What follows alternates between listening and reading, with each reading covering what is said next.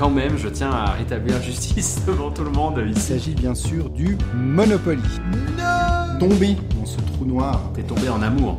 euh, en amour du, du trou noir effectivement de, de Kickstarter. Ah, tu le mets dans une équipe ou pas? Pas du tout, pas du tout, c'est un engine builder. Mais c'est un peu un dégueulis aussi. Vous écoutez En joues-tu On joue-tu ou bien? Joue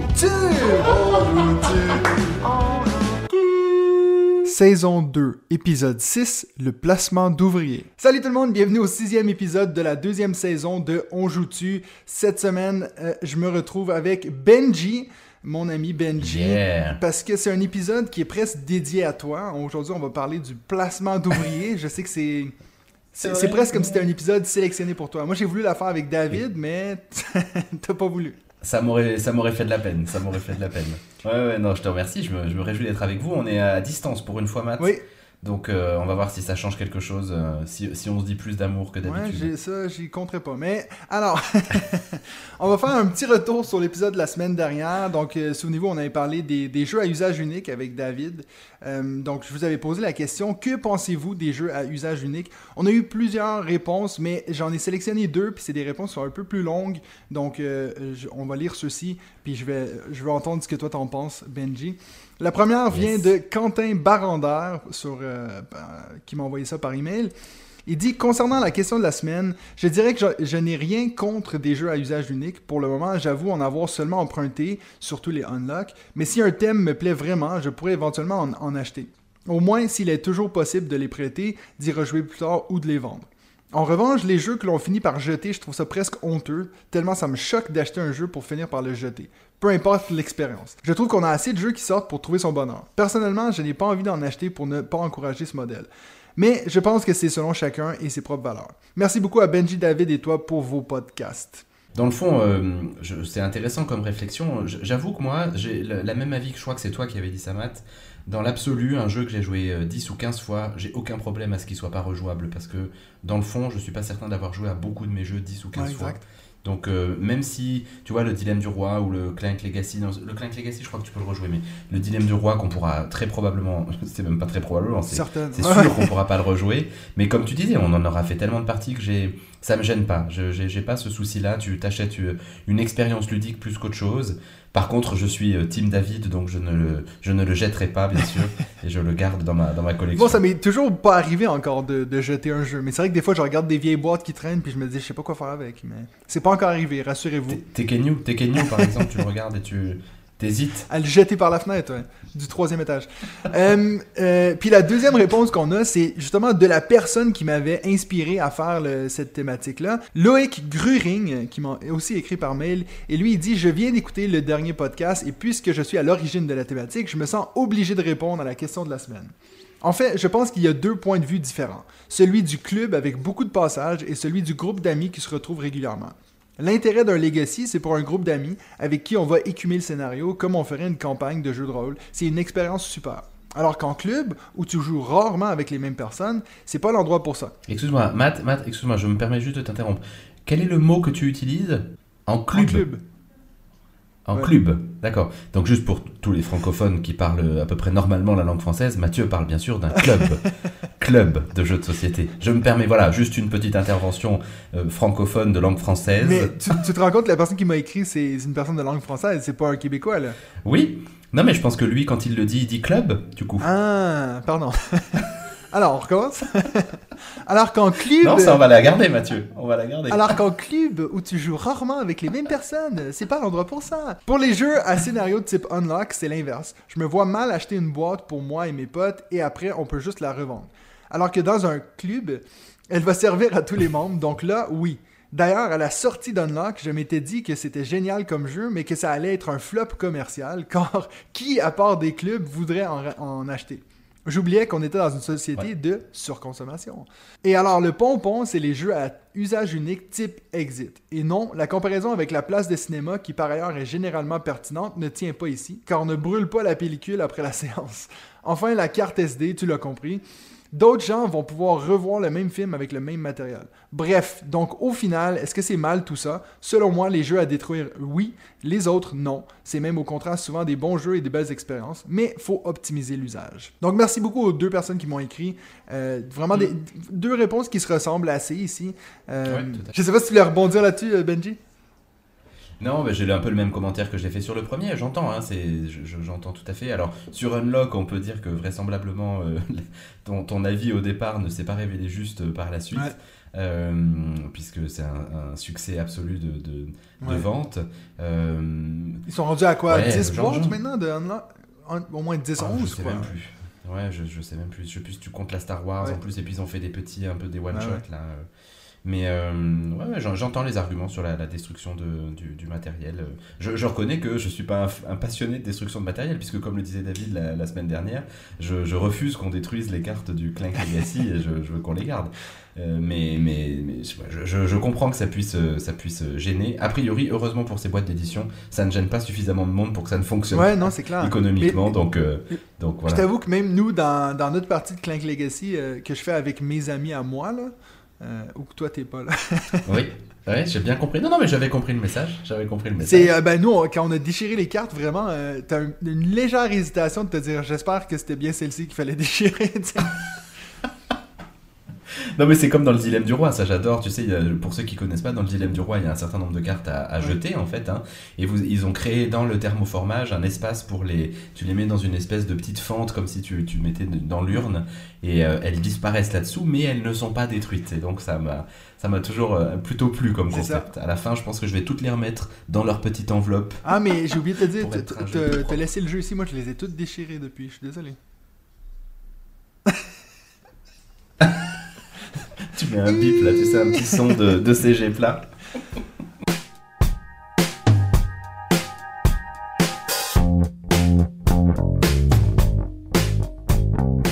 Alors maintenant, on va passer à notre premier segment, euh, notre jeu de la semaine. Je vais te laisser commencer, Benji, vu que ça fait longtemps qu'on t'a pas vu par ici. Ok, alors moi je vais commencer en plus par un jeu, je pense que tu ne connais pas, qui s'appelle Anafuda. Quoi? T'en as entendu parler? Anafuda, qui n'est pas un jeu récent euh, de Kickstarter, qui n'est pas non plus un jeu par des auteurs très connus, puisqu'en fait les auteurs sont inconnus. Anafuda, c'est basé sur le principe, c'est le, le nom en fait d'un deck de cartes, mais d'un deck de cartes japonais. Euh, quand tu le vois sur euh, BGG, il est, il est classé comme ayant été créé en 1701. Euh, en fait, c'est vraiment notre, euh, ouais, c'est vraiment notre version du jeu de cartes de, de 52 cartes euh, classique, tu sais, avec les rois, les reines, etc. Mais dans un, dans un format très différent, finalement, qui vient complètement d'une autre culture, où vous allez avoir 12 sets de 4 cartes.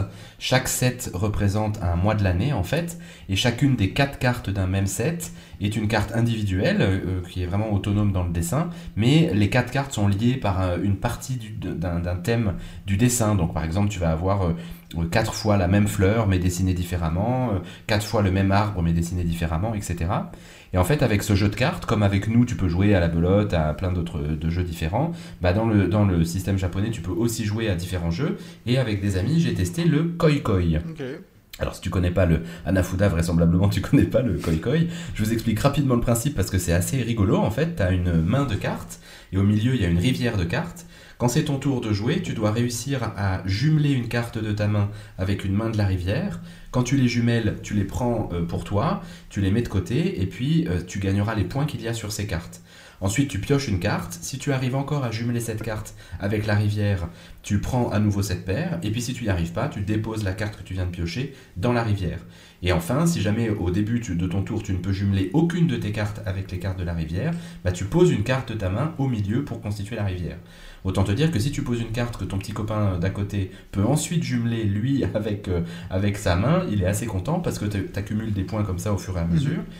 Et puis enfin, il y a un dernier système de marquage de points, c'est que sur certaines cartes, tu as un petit symbole qui est, qui est, euh, qui est dessiné. Et en fait, tu peux retrouver ce symbole trois fois dans tout le jeu, donc sur trois cartes différentes. Ça s'appelle les yaku, et si tu arrives à avoir ces trois symboles, donc ces trois cartes, tu fais un yaku, et ce yaku permet de retirer 50 points aux deux adversaires ou aux trois adversaires que tu as, ce qui est beaucoup. Alors dit comme ça, ça paraît peut-être un peu obscur, c'est difficile d'expliquer un jeu de cartes euh, sur le podcast, mais franchement, une fois que t'as passé 2-3 tours, que t'as compris le principe, je peux t'assurer que ça gueule autour de la table, parce que t'as t'as surtout pas envie que le mec ou la, la nana vienne te piquer la carte de la rivière qui est pour toi. Une fois que toi tu commences à accumuler un yaku, les autres vérifient les yaku que t'es en train de faire, donc ils viennent te piquer les cartes pour pas que tu les complètes, parce que, encore une fois, 50 points ça fait très très mal. Et tu joues 3 manches, et à la fin des 3 manches, t'as fini ta partie. Moi, j'avais jamais joué à ce genre de jeu. Je t'avoue que c'était euh, c'était un super bon moment parce que j'avais vraiment l'impression de découvrir un jeu d'une autre culture. Tu sais, tu sens que c'est pas les mêmes habitudes, c'est pas la même façon d'appréhender les choses. Je me suis régalé. Je vous recommande vraiment pour ceux qui êtes curieux comme ça des jeux de société d'aller tester ça. Le jeu de Hanafuda, vous le trouvez, euh, ça se vend euh, partout maintenant, et vous avez plusieurs jeux que vous pouvez jouer avec. C'est vraiment très très Et- sympa. Et donc moi, je vous parlais de Koi Koi. Puis ça, c'est qui qui t'a présenté ce jeu-là? C'est des amis qui sont euh, des joueurs euh, euh, de, de temps en temps, ils aiment bien jouer aux jeux de société, c'est pas des gamers euh, avertis, mais ils ont les, les jeux de société familiaux, enfin ils ont pas mal de jeux de société familiaux, et ils sont très curieux, donc ils ont essayé celui-là, et c'est eux qui l'ont amené là cette semaine. Donc je l'ai testé avec Théobald et Gaël, que je salue, et notamment Gaël qui a gagné, non c'est je dis une bêtise, elle a gagné à, à, à Sushi Party qu'on a, a testé hier. J'ai- gagné en plus cette première partie de Hanafuda, mais bon, chance du débutant absolu parce que peux pas prétendre que je maîtrisais très bien. Mais c'est, j'ai vraiment passé un super bon moment et puis c'est la première fois que je découvrais un jeu aussi original, donc je me réjouissais de, de vous en Ah, parler. C'est cool. Ça me donne bien envie. J'aime bien les jeux originaux. euh, Donc, euh, Oui, mais en plus je pensais à toi. Je sais que toi t'as un jeu que t'aimes beaucoup avec ta grand-mère. Oui, le Wizard. euh, qui, c'est ça, et c'est un jeu de cartes aussi, Oui. hein, c'est ça? Ouais, ouais, du coup j'ai beaucoup pensé à toi en y jouant, il y, a- il y a moyen que toi ça te plaise, et c'est des parties de, de 30 minutes en tout, hein, ça va assez vite. hein. Ouais. Donc, il faut que tu l'amènes la prochaine fois, puis on le met sur la pile. Il faut que je l'achète. Ah coup. oui. Anafuda. Euh, moi, mon, mon jeu de la semaine, je pense que tu vas être content, Benji. C'est un jeu que je sais que toi, tu adores. C'est Tricerion.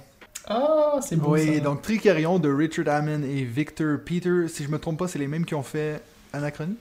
Ouais, alors c'est surtout David Turkzy hein, qui a fait Anachronie, mais effectivement ce sont deux mecs qui ont l'air d'être employés à Mindclash parce qu'ils sont un peu sur tous les jeux de Mindclash Games a priori. Sur tous les jeux, ouais. Tu en parles pas assez souvent, je trouve, de Monsieur Turki. Non, non, non. Et puis sur un, un épisode qui va être consacré au placement d'ouvriers, t'imagines bien que je ne vais pas du tout en parler. Donc, euh, Tricerion, c'est euh, un, un jeu que j'avais acheté. euh, et ça fait un moment déjà, mais il était. Ouais, je, je le plaçais pas vraiment sur ma pile de la honte parce que j'avais déjà fait une partie euh, avec des amis. euh, Encore d'autres ça fait amis. maintenant presque. Ouais, avec d'autres Mhm. amis, donc ça fait presque une année de ça maintenant. Euh, et donc, euh, Tricerion, c'est un jeu euh, assez complexe. Puis je l'ai testé euh, vendredi avec des collègues. Donc, j'avais des collègues de boulot qui sont venus à la maison. Et puis, bon, c'était des joueurs avertis. Et puis, il y en a un qui a pris sa copine avec lui. Et puis, je l'ai un peu averti par texte parce qu'une fois que j'ai. Je me suis remis dans les règles de Tricerion, je me suis souvenu que, ah ouais, en fait, c'est assez complexe comme jeu. Euh, D'ailleurs, après, quand je suis allé regarder sur BGG, j'ai vu qu'il y avait 4.22 4.22, ouais. sur 5. Euh, ce qui, je pense, est le jeu le plus compliqué de ma ludothèque. Donc, euh, j'ai vite écrit à, à mon ami pour lui dire Hey, je, sais, je sais que ça- ta copine est joueuse, mais est-ce qu'elle est vraiment joueuse? Parce que sinon, on va pas sortir un Tricerion. Et puis en fait, quand elle est arrivée, c'était assez drôle parce que lui, bien sûr, il a dit que moi j'avais dit ça. Puis en fait, elle est beaucoup plus joueuse que lui, en fait. Et puis donc, euh, elle nous a mis une belle branlée. Euh, on s'est fait, mais je pense qu'elle avait 10 points d'avance sur tout le monde.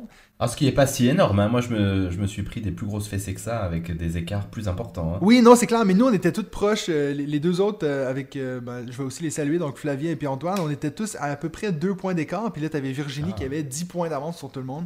Donc, on, par la suite, j'ai dit que je laissais une chance à tout le monde vu qu'eux, ils connaissaient pas le jeu. C'est un peu mon excuse à chaque fois, mais qui éventuellement ne fonctionnera plus. Mais donc voilà, donc Tricerion, euh, c'est un jeu de ouais, placement d'ouvriers quand même euh, un peu. Donc euh, c'est surtout la thématique qui m'attire dans ce jeu-là parce qu'en fait le but c'est d'être tout le monde joue un genre de magicien qui veut euh, présenter le, tour de magie le plus euh, incroyable devant son audience. Et puis c'est surtout que c'est dans un, une époque un peu victorien steampunk. Euh, ça me fait beaucoup penser au film Le Prestige. Donc moi, vous savez, je suis quelqu'un qui est très attiré par les thématiques, donc celui-là, il m'attire à coup sûr. Puis c'est vrai qu'il y a une genre de mini-extension dans le jeu qui est en fait vraiment le jeu de base, je pense, puis qu'eux se sont dit, mon Dieu, c'est beaucoup trop complexe, donc on va enlever une section pour les parties débutantes. Euh, donc nous, on a fait une partie débutante qui a quand même duré euh, une heure et demie, je dirais, euh, sans les explications. Mais euh, ça, ça, ça avait juste validé ce que je pensais parce que je l'avais mis sixième dans ma liste des top 10 jeux de l'année dernière. J'adore ce jeu Tricerion, euh, même s'il y a quand même une grosse courbe d'apprentissage. C'est vrai qu'au début, tu sais Oui. pas trop ce que tu fais, mais euh, ça me donne vraiment envie de- d'en refaire d'autres parties. Ouais, ouais, c'est vraiment c'est un, chef-d'œuvre absolu. Euh, Je suis tout à fait d'accord de dire qu'il y a du placement d'ouvriers. En tout cas, je l'espère parce que j'ai prévu d'en parler tout à l'heure, pour euh, histoire de divulgacher un petit peu le, le top 5 final. Mais il y a clairement une partie de, de la mécanique et du placement d'ouvriers. Et puis, comme tu le dis, il y a une thématique qui est absolument magnifique. Mais surtout, il y a une thématique qui est absolument bien travaillée au niveau mécanique. C'est-à-dire que tout du long de, ton, de ta partie, tu as vraiment l'impression de, de préparer ton, ton, ton Ouais, tour. Tu dois c'est vrai, ouais. chercher, chercher des matériaux, engager des gens pour faire le tour. C'est vraiment euh, extrêmement bien construit. La petite extension dont tu parles, là, c'est la. hum, Comment ça s'appelle La vallée, cette- euh, la vallée sombre ou quelque chose comme ça? Ouais, l'allée c'est ça, ou sombre? la- l'allée sombre, ouais, qui rajoute un tout petit peu d'aléatoire, mais c'est de l'aléatoire contrôlé quand même parce que tu vois venir les, les micro-règles qui changent à chaque tour. Euh, Il y a aussi une extension qui est l'Académie de Dashguard, qui rajoute un certain nombre de, de, de- de postes euh, euh, complémentaires où tu dois, euh, je crois, former des, des jeunes magiciens. Celle-là, je ne l'ai pas encore testée. Il y a eu une extension pour deux joueurs qui, à mon sens, est indispensable à deux joueurs, qui vraiment, le, le jeu de base à deux joueurs est beaucoup, beaucoup moins intéressant que le jeu de base plus l'extension pour deux joueurs. Ouais. Donc, je vous la recommande beaucoup. Et puis, il y a un mode solo qui est très, très bien, très, très bien construit. Donc, euh, c'est c'est une vraie pépite de Mind Clash Games. À titre personnel, j'attends ma big box et mes petits euh, silver coins, euh, silver coins pour, pour le rejouer là qui devrait pas tarder à arriver. Bah, ça, c'est un que tu t'avais acheté sur Kickstarter ou t'avais fait le all-in euh, Non, j'avais fait le all-in quand euh, Super Meeple l'avait sorti euh, l'année dernière parce que vraiment il me faisait de l'œil depuis très longtemps et j'ai pris la big box sur le un des pledge managers de Mind Clash Games, ils le font assez régulièrement. Ok. Et puis peut-être Mathieu, je voulais juste rajouter une deuxième découverte de la semaine et faire un petit peu mon, mon David. Euh, mais mais ça va aller vite, je te rassure. C'est pas vraiment un jeu, c'est que j'ai enfin, je suis enfin allé visiter le, le musée du jeu euh, qui se trouve à Vevey en Suisse. On en avait un peu parlé À la avec Tour euh, de Paix. Sébastien. Tout à fait, à la Tour de Paix. Euh, on en avait un peu parlé avec Sébastien Pochon quand il était, Ouais. quand il était venu nous voir.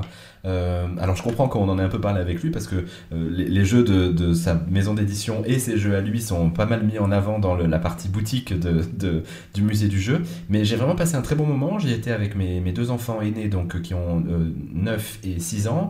J'ai été avec euh, Théobald et Gaël là, qui, qui sont là cette semaine qui ont également deux enfants. T'as euh, toute une partie historique où tu vois euh, d'anciens jeux, c'est absolument magnifique. Mais dans quasiment chaque salle, t'as des jeux auxquels les enfants peuvent jouer. Donc du coup, les enfants sont, ont vraiment pris du plaisir aussi. Et, euh, et à la fin, tu as une salle avec de nombreux jeux qui, que tu peux sortir, euh, qui sont des jeux plutôt modernes, pour jouer euh, et passer un moment avec les gamins. Donc on y a passé deux heures. Et franchement, je vous le, je vous le recommande. C'était un, un très bon, un très bon moment. Donc pour ceux, celles et ceux qui vivent en Suisse, euh, et puis même pour les, ceux qui habitent pas loin, de l'autre côté de la frontière, le musée du jeu à la Tour de Paix, qui en plus est dans un cadre absolument magnifique, parce Oui, que c'est dans un château face au lac. C'est juste, c'est superbe, quoi. Donc euh, je vous le recommande. Ouais, moi, je suis toujours pas allé. Puis pourtant, euh, c'est juste à côté de chez moi. Mais Oui, c'est pas loin, oui, oui, c'est clair.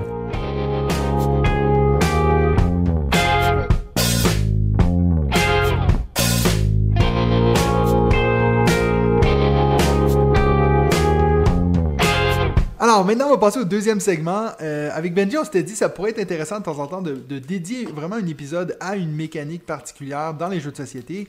Et puis, ben, pourquoi pas commencer avec celui que Benji nous parle tout le temps, son fameux placement d'ouvrier. Donc, Oui. Benji, je vais te laisser nous expliquer, c'est quoi dans l'essence du placement d'ouvrier? Alors, le placement d'ouvrier, c'est euh, finalement assez simple. C'est que vous avez un deck de cartes en main que vous allez enrichir petit à petit, souvent en achetant des cartes sur une Non, rivière ça, centrale. ça, c'est du deck building. Ah putain, merde, attends, excuse-moi, non, excuse-moi, je me suis trompé. Excuse-moi, je me suis trompé de mécanique. Non, T'es tellement con. non le, le placement d'ouvrier, qui bien sûr n'a rien à voir avec le, le deck building et qui est un une mécanique beaucoup plus intéressante que le deck building, comme vous le savez toutes Oh, et tous. oh, oh, oh. C'est c'est une mécanique en plus assez simple euh, qui consiste euh, essentiellement à avoir des actions sur un plateau central accessible à tout le monde, mais qui vont être bloquées par la première personne qui va venir prendre l'action. Ouais. Quand c'est pas exactement comme ça, c'est des actions qui coûtent de plus en plus cher au fur et à mesure que les gens les prennent, ou c'est des actions qui donnent des bonus aux premières personnes qui vont les prendre. Ça, ça te va à peu près comme résumé du placement d'ouvrier c'est exactement ce que j'allais dire. Ok. Il est con. Je pense qu'on a lu, on a lu la même définition sur Wikipédia. Sur? Wikipédia, oui, tout à fait, placement d'ouvrier. Euh, non, mais voilà, je pense que c'est la façon la plus simple de le décrire. Vous avez un set d'actions au centre, des actions qui se combinent les unes les autres. Très fréquemment, vous ne pouvez pas utiliser toutes les actions qui vous permettraient de faire votre action euh, bah, magnifique en un seul tour. Donc, il faut programmer un petit peu les actions que vous allez vouloir utiliser. Ouais. Mais tout le sel du placement d'ouvrier vient que vous n'êtes pas le seul à programmer et que donc vos petits copains et copines autour de la table vont venir euh, vous piquer l'action que vous vouliez absolument. Il y a souvent différentes façons de faire des points, ça c'est quand euh, on commence à aller un tout petit peu plus loin dans la mécanique, et puis ça permet quand même que si vous vous faites piquer une action devant vous, bah souvent vous avez quand même la possibilité de faire autre chose, donc c'est il y a quand même un peu d'opportunisme hein, dans le placement d'ouvrier, euh, c'est que si jamais euh, tu, tu n'as tu peux pas faire ce que tu as prévu, il faut euh, vite trouver une autre idée pour pouvoir faire autre chose. Euh, donc voilà, ça c'est la mécanique principale, je dirais, du, du placement d'ouvrier. Ouais. Puis ben, moi, dans mes petites recherches, j'ai vu qu'en fait, c'est une mécanique qui est pas si vieille. On pourrait croire que Mhm. c'est quelque chose qui est là depuis des années, mais ça a commencé avec le jeu Kingdom, donc en 1998 ou en 1998. Euh, donc, ça a été créé par Richard Breeze. Puis, en fait, lui, il, il, euh, il a été interviewé dans les dix dernières années, et puis on, on lui a demandé comment est-ce qu'il a eu l'idée de créer ce placement d'ouvrier. Puis, en fait, ça vient de Catan. Croyez-le ou non. Euh, c'est quand il jouait à Catan. C'est ça. il revient tout le temps, ce fameux Catan. Mais en fait, c'est que en- faisant des parties de Catan, ce qui le frustrait, puis c'est une des raisons pourquoi moi j'ai de la peine maintenant avec ce jeu, c'est que ben des fois tu peux avoir 4-5 tours de suite où en roulant les dés, euh, t'as pas des numéros qui sont en ta faveur, puis ça veut dire que tu as un peu Mm. des actions qui sont gaspillées. Donc lui il s'est dit comment est-ce qu'on pourrait faire pour qu'à chaque tour, même si la meilleure action est prise, il te reste quand même d'autres choix. Donc c'est comme ça qu'il a eu l'idée de, créer ça. Pour ceux qui connaissent pas le nom Keydom, vous connaissez sûrement Keyflower, qui est un peu euh, qui est dans le même univers en fait. Donc tous ces jeux qui commencent avec Key, ça a tout été créé par euh, la même personne. Keyflower, qui je crois est sur BGA, si je dis pas n'importe quoi. Donc euh, voilà, je trouvais que c'était assez intéressant comme petite histoire de, euh, en fait, il y a quand même, quand on dit que Catan a été innovateur sur plein de choses, ben même ça, ça, l'a, ça a un peu parti le jeu de société moderne, si on peut dire. Mais c'est intéressant, moi je- donc j'ai lu la même chose que toi là sur Kidom. Je J'avais en tête que en fait c'était même encore plus récent le placement d'ouvriers parce que d'ailleurs je l'ai déjà dit au podcast, moi dans, dans mon esprit c'était plutôt les Kailus euh, Ouais. et Agricola qui avaient euh, amené ce- cette mécanique. J'ai regardé un petit peu euh, comment fonctionnait Kidom, c'est vrai que c'était le. Tu sens les prémices hein, du placement Ouais. d'ouvriers parce qu'il y a quand même beaucoup d'actions euh, possibles finalement euh, et donc j'ai l'impression que tu n'étais pas tant bloqué que ça. Je, je crois quand même que Kailus en 2005 et Agricola en 2007 ont ensuite vraiment la popularisé et euh, ce mé- cette mécanique du placement d'ouvriers. Ouais. Sur, sur ce que tu disais, c'est quand même euh, c'est ça que je trouve sympa, c'est-à-dire que dans le fond, le placement d'ouvrier, il permet de jamais être bloqué. Alors Dieu sait que quand tu joues à un jeu de placement d'ouvrier, ça gueule autour de la table à plusieurs reprises parce Ouais, que ouais. tu vas piquer mon action, c'est ça là que je voulais faire tout de suite, etc. Euh, il n'empêche que, en fait, de toute façon, tu auras toujours une autre action à faire. Alors, ça va peut-être retarder ce que tu voulais faire à terme de un ou deux tours, mais tu, tu- tu n'es jamais perdu sur euh, du placement d'ouvrier, tu n'es jamais complètement bloqué. Il Ouais. y a toujours quelque chose que tu peux faire derrière. Et donc, il faut toujours avoir en tête, comme ça, euh, quand même, deux, trois euh, possibilités stratégiques à faire. Et puis surtout, ça, ça amène quelque chose qui est la question de l'ordre dans lequel tu vas faire tes actions. Et ça, c'est, je pense que c'est assez aussi propre au placement d'ouvrier. Oui. Tu dois programmer tes actions parce qu'il y en a une prioritaire que tu veux absolument et donc il faut la faire en premier avant que quelqu'un la prenne. La deuxième, elle est prioritaire mais un tout petit peu moins, donc tu vas prendre le risque. Et il y en a une troisième qui, euh, clairement, euh, est, moins prioritaire et où là, tu t'en fous même à la limite si quelqu'un te la prend. Mais si quelqu'un vient de prendre cette première, il faut que tu aies un plan B parce qu'il faut complètement changer ce que tu avais prévu de faire pour aller faire autre chose. Et donc il y a une tension permanente comme ça autour de la table que je trouve euh, extrêmement agréable avec ces jeux-là. Et puis c'est souvent des jeux où, en tout cas la majorité que moi j'ai joué, il y a toujours une façon d'aller chercher un ouvrier en plus euh, à, à un certain moment dans la partie. Puis ça, je pense que quand tu fais tes deux trois premières parties, tu te rends pas compte à quel point c'est essentiel. Puis là, d'un coup, euh, tu vois que quand tu as cet ouvrier en plus, puis ça te fait une action de plus que les autres joueurs autour de la table, tu te dis ah ouais, c'est là que c'est assez, euh, assez génial en fait. Ouais, ouais. Bon, ça, c'est clairement, je pense, euh, c'est presque l'action première à aller faire quand tu fais un placement d'ouvrier, qu'il y a un ouvrier supplémentaire à débloquer. Euh, spoiler, il faut le faire, hein, il faut le débloquer souvent dans la plupart des cas, euh, parce que, bah, comme tu le dis, tout connement, ça te rajoute une action supplémentaire, en fait. Donc, c'est un peu blague à part pour le coup, comme la- l'action piocher une carte dans le deck building. Tu te rajoutes des, des- des actions possibles, finalement, euh, par rapport à tes, à tes, à tes collègues. Ou, ou ça serait comme l'action de, de jarter une carte, d'en enlever une. Tu vois, cette, cette idée d'optimiser euh, le plus possible. Dans le nettoyage du deck, ouais. ouais. Ouais. Ce que toi, tu fais jamais, tu sais. Si, si, ce que j'essaye toujours de faire, mais j'ai un peu de mal. Ouais. Puis, euh, Mais tu sais, en plus, ce qui est drôle, c'est que ben, ça a commencé justement avec, comme on te donnait les exemples, Agricola, Kingdom, ces jeux-là. Puis en fait, maintenant, on voit que ça devient de plus en plus hybride. Tu sais, on essaie de trouver des différentes Mhm. façons d'intégrer. euh, Je ne vois pas du tout de qui tu parles. ben, on en a plusieurs exemples, mais je pense que toi, tu penses que je parle de Dune, Imperium ou de Narak. Bah ouais, ouais, clairement. ouais, Bien sûr. Mais euh, c'est pas les seuls qui font ça. Il y a même des jeux comme euh, certains que je vais parler dans mon top 5. Mais moi, j'ai pas envie de divulgacher, donc je vais pas en parler. Mais bref, il y en a des fois que c'est aussi avec la mécanique de, de se créer un tableau. Donc, euh, il y a vraiment euh, il y a plusieurs euh, façons maintenant qu'on essaie de, euh, de, de moderniser, disons, le, le placement d'ouvriers. Parce que c'est vrai que c'est assez drôle parce qu'on en a parlé, euh, je me souviens plus quel épisode, mais quand on a parlé de euh, les piliers de la mer du Nord, puis, moi, moi puis toi, on avait un peu cette impression que on avait vite fait le tour. Les parce pillards, que... les pillards. Ah, c'est pas Pillars? en tout cas, les trucs Si, de la mais mer pi- du Nord. c'est pillard. Ok, les... Bref. Euh, puis on disait que dans ce jeu-là, ce qui était. En fait, c'est vraiment du placement d'ouvriers, puis c'est- il y a que ça. Il n'y a pas vraiment grand-chose d'autre. Oui, la mécanique de quand on- tu le retires, c'était assez in- innovateur. Cette idée que tu, en plaçant, ça fait quelque chose, puis en le retirant, ça te donne aussi quelque chose. Mais à la base, il n'y a pas vraiment d'autres mécaniques de jumeler avec ce jeu-là.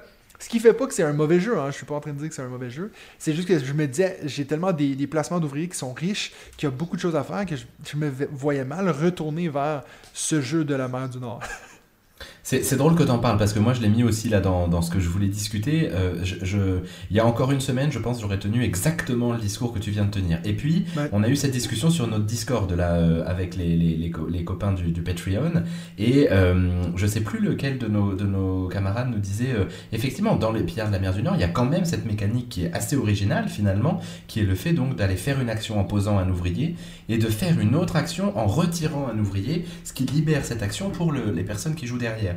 Et en fait, quand il a dit ça, je me suis dit, merde, euh, il a raison, je suis pas sûr de retrouver cette mécanique ailleurs que dans ce jeu-là, que j'ai pourtant vendu, parce que malgré tout, même si la mécanique est originale, je trouve quand tu joues ce jeu qu'il n'y a pas grand-chose d'autre que euh, cette mécanique-là, et que donc, comme tu le disais très bien, tu trouves euh, un peu plus, un peu plus profond dans d'autres types de jeux qui, qui intègrent le placement d'ouvriers.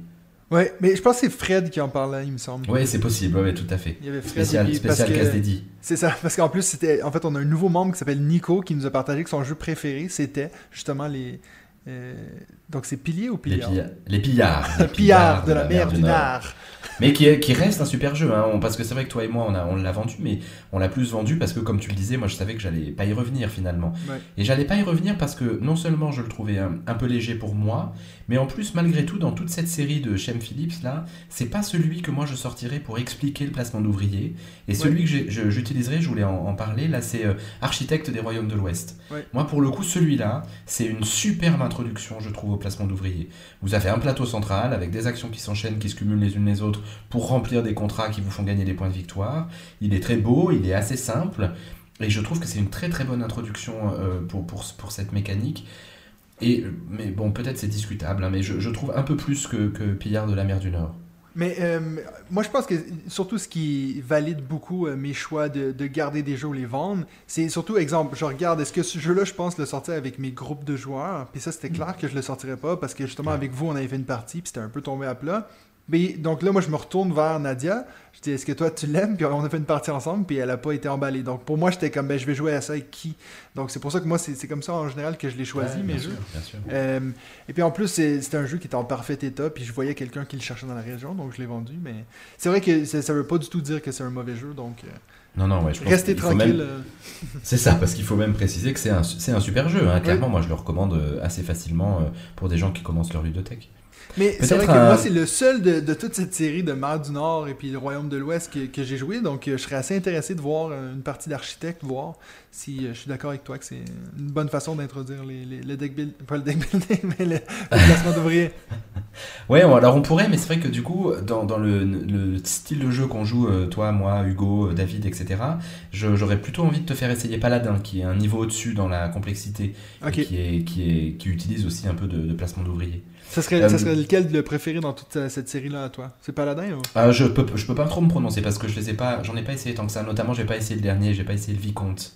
Ok. Euh, très honnêtement, Paladin est un- peut-être un poil trop compliqué, alors que je trouve Architecte tellement fluide, tellement agréable. J'ai l'impression que j'aurais plus de facilité à sortir Architecte que Paladin. Ok. Ce qui est, ce qui est paradoxal, tu vois, t'arrêtes pas de dire que j'aime beaucoup les jeux experts, mais le Paladin, je l'ai vraiment trouvé. euh, euh, c'est un chauffe-neurone, quoi. Et- alors que tu t'attends pas forcément à ça avec cette petite boîte carrée, même si elle est très très pleine, mais. euh, Ouais.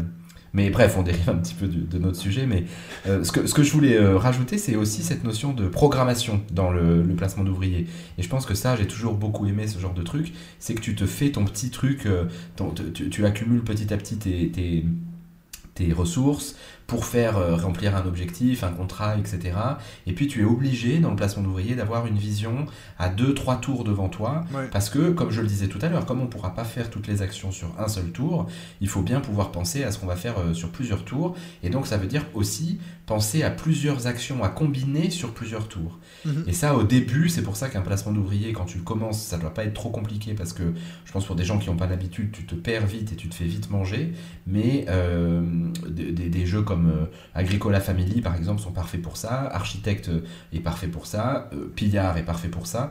Parce que tu facilement, tu peux imaginer deux, trois actions que tu as envie de faire sur les deux, trois prochains tours. Et donc de combiner les actions pour finalement, en trois tours, avoir fait trois belles actions euh, construites et gagner des points. Quoi. Ouais. Puis c'est aussi pour ça que je trouve que des fois ça peut être très frustrant comme style de jeu parce que surtout dans tes premières parties d'un jeu, c'est euh, au cinquième tour que tu te rends compte ah oui j'aurais dû faire ça ça ça puis ça puis là il est un peu trop tard donc t'es un peu en mode récupération de points le plus possible pour pas avoir un score honteux mais des fois comme justement Tricerion l'autre jour qu'on a joué tu vois qu'il y a une personne autour de la table qui a fait ah ouais ah, j'aurais pas dû faire ça, j'aurais pas dû faire ça. Puis là, ça s'accumule, ça, ça fait un peu comme effet boule de neige, puis il y a tout qui va mal tout d'un coup. Non mais c'est clair, c'est-à-dire que là pour le coup tu vois des différences fortes entre des gens qui ont déjà joué à un jeu deux trois fois et des gens qui, qui le jouent pour la première fois, c'est-à-dire Ouais. que sur une première partie d'un jeu de placement d'ouvriers un peu, un peu ardu, euh, t'es déjà content de réussir à remplir ton premier contrat euh, après quatre tours, alors que les gens qui connaissent le jeu ont, ont déjà euh, fait de quoi faire trois ou quatre contrats après le même temps quoi. Il Ouais. y, a, il y a ce côté-là de, tu disais tout à l'heure, hein, de, de- de progression dans un jeu de placement d'ouvriers qui mérite que euh, d'ailleurs on joue plusieurs fois euh, à des jeux de placement d'ouvriers, ce que malheureusement probablement on fait pas assez, Pas assez. parce qu'il y a une vraie courbe de progression dans ces jeux-là qui est du coup extrêmement agréable. Et je trouve euh, à titre personnel que c'est le pied total de jouer à un jeu que tu maîtrises bien, dont tu connais le, le principe avec d'autres joueurs qui le maîtrisent bien, parce que là le jeu prend une saveur mais euh, qui Ouais. n'a rien à voir avec la première partie quoi. Un peu comme quand on a eu joué ensemble une partie de Scythe. Quand tu as joué contre un joueur expérimenté, tu t'es dit. Comme toi, comme toi, où ça. là j'ai vu, j'ai vu ce que c'était que de maîtriser Scythe parfaitement. Puis toi, donc, euh, je veux dire, on l'a dit un peu en, en- en début de l'épisode, mais est-ce que ça serait vraiment, tu pourrais dire, c'est ça mon, ma mécanique préférée? C'est le placement d'ouvrier? Ouais, je crois vraiment. Alors, bon, maintenant, voilà, tu me fais jouer à un jeu avec un placement d'ouvrier euh, unique et puis pas d'autres mécaniques ou pas de petits twists, peut-être que je, je m'ennuierais un peu, mais je sais que j'achète en fait beaucoup de jeux de placement d'ouvrier et parfois je le regrette parce que ils innovent pas tant que ça euh, dans, ce qui va se proposer. Je, je pense par exemple à. J'ai fait le- la Kickstarter de Endless Winter qui devait Mhm. arriver cette année. Puis en fait, euh, je l'ai fait parce que. Alors, la, la- la direction artistique me plaisait beaucoup, mais dans le fond, mécaniquement, c'était un très beau placement d'ouvrier qu'on me vendait et puis ça m'a ça m'a attiré. Je suis pas certain qu'en fait je vais le jouer 30 fois parce que il a pas l'air d'être très très original dans son approche. Ouais. Mais oui, j'aime beaucoup ça parce que je trouve ça. euh, bah justement, moi je ressens assez rarement de frustration. Enfin, non, c'est pas vrai. En fait, t'es toujours frustré tout le long de la partie, mais malgré tout, t'arrives à faire des choses. Tu vois, t'es pas bloqué. Il y a pas un truc euh, qui t'empêche d'avancer. T'avances à un rythme différent, mais tu arrives quand même à compléter des, objectifs au fur et à mesure. Petit à petit, tu prends du plaisir à imaginer de comboter des actions pour euh, remplir de plus en plus d'objectifs. Et moi, je me, je me marre beaucoup dans ce truc-là. Alors, c'est très. C'est analytique, hein, tu le vois plutôt dans des jeux d'Eurogame, euh, c'est Ouais. des, des mécaniques qui laissent très peu place au hasard, et puis ça aussi, ça me, ça me convient beaucoup. Donc, euh, dans toutes les mécaniques, je pense effectivement que c'est celle que j'ai le plus joué et, que, et où je prends le plus de plaisir. Moi, je t'avoue que le seul truc qui, qui, m'énerve parfois avec ces jeux-là de placement d'ouvriers, puis c'est vrai que la majorité, je te dirais, qui ont ça, c'est c'est le, le fait de devoir payer ses ouvriers. Il y a beaucoup de jeux qui ont ça, puis moi, le nombre de fois où j'arrive à la fin de la manche, puis que je me rends compte, ah, il me reste pas tant de ressources, ou il me reste pas assez d'argent pour ci, pour ça, puis c'est des choses, j'avoue que ça, c'est simplement personnel, puis c'est moi qui devrais être capable de, de réfléchir à ça. Mais on dirait que j'ai une mentalité un peu d'esclavagiste, j'ai pas envie de payer mes ouvriers. Toi, t'as joué à Tricarion il y a pas longtemps, hein, ça, se- ça se C'est- sent. hein. ça, Ça se sent. Là, dans d'autres jeux, euh, voilà, des jeux obscurs dont personne ne parle beaucoup, mais par exemple Anachronie, euh, tu peux décider de payer tes ouvriers ou de ne pas les payer. Et puis Ouais. je trouve ce principe assez sympa, avec bien sûr des points de victoire si tu les payes, et puis euh, pas, de- pas de points de défaite si tu les payes pas, juste t'accumules pas, t'accumules pas assez de points. Ouais.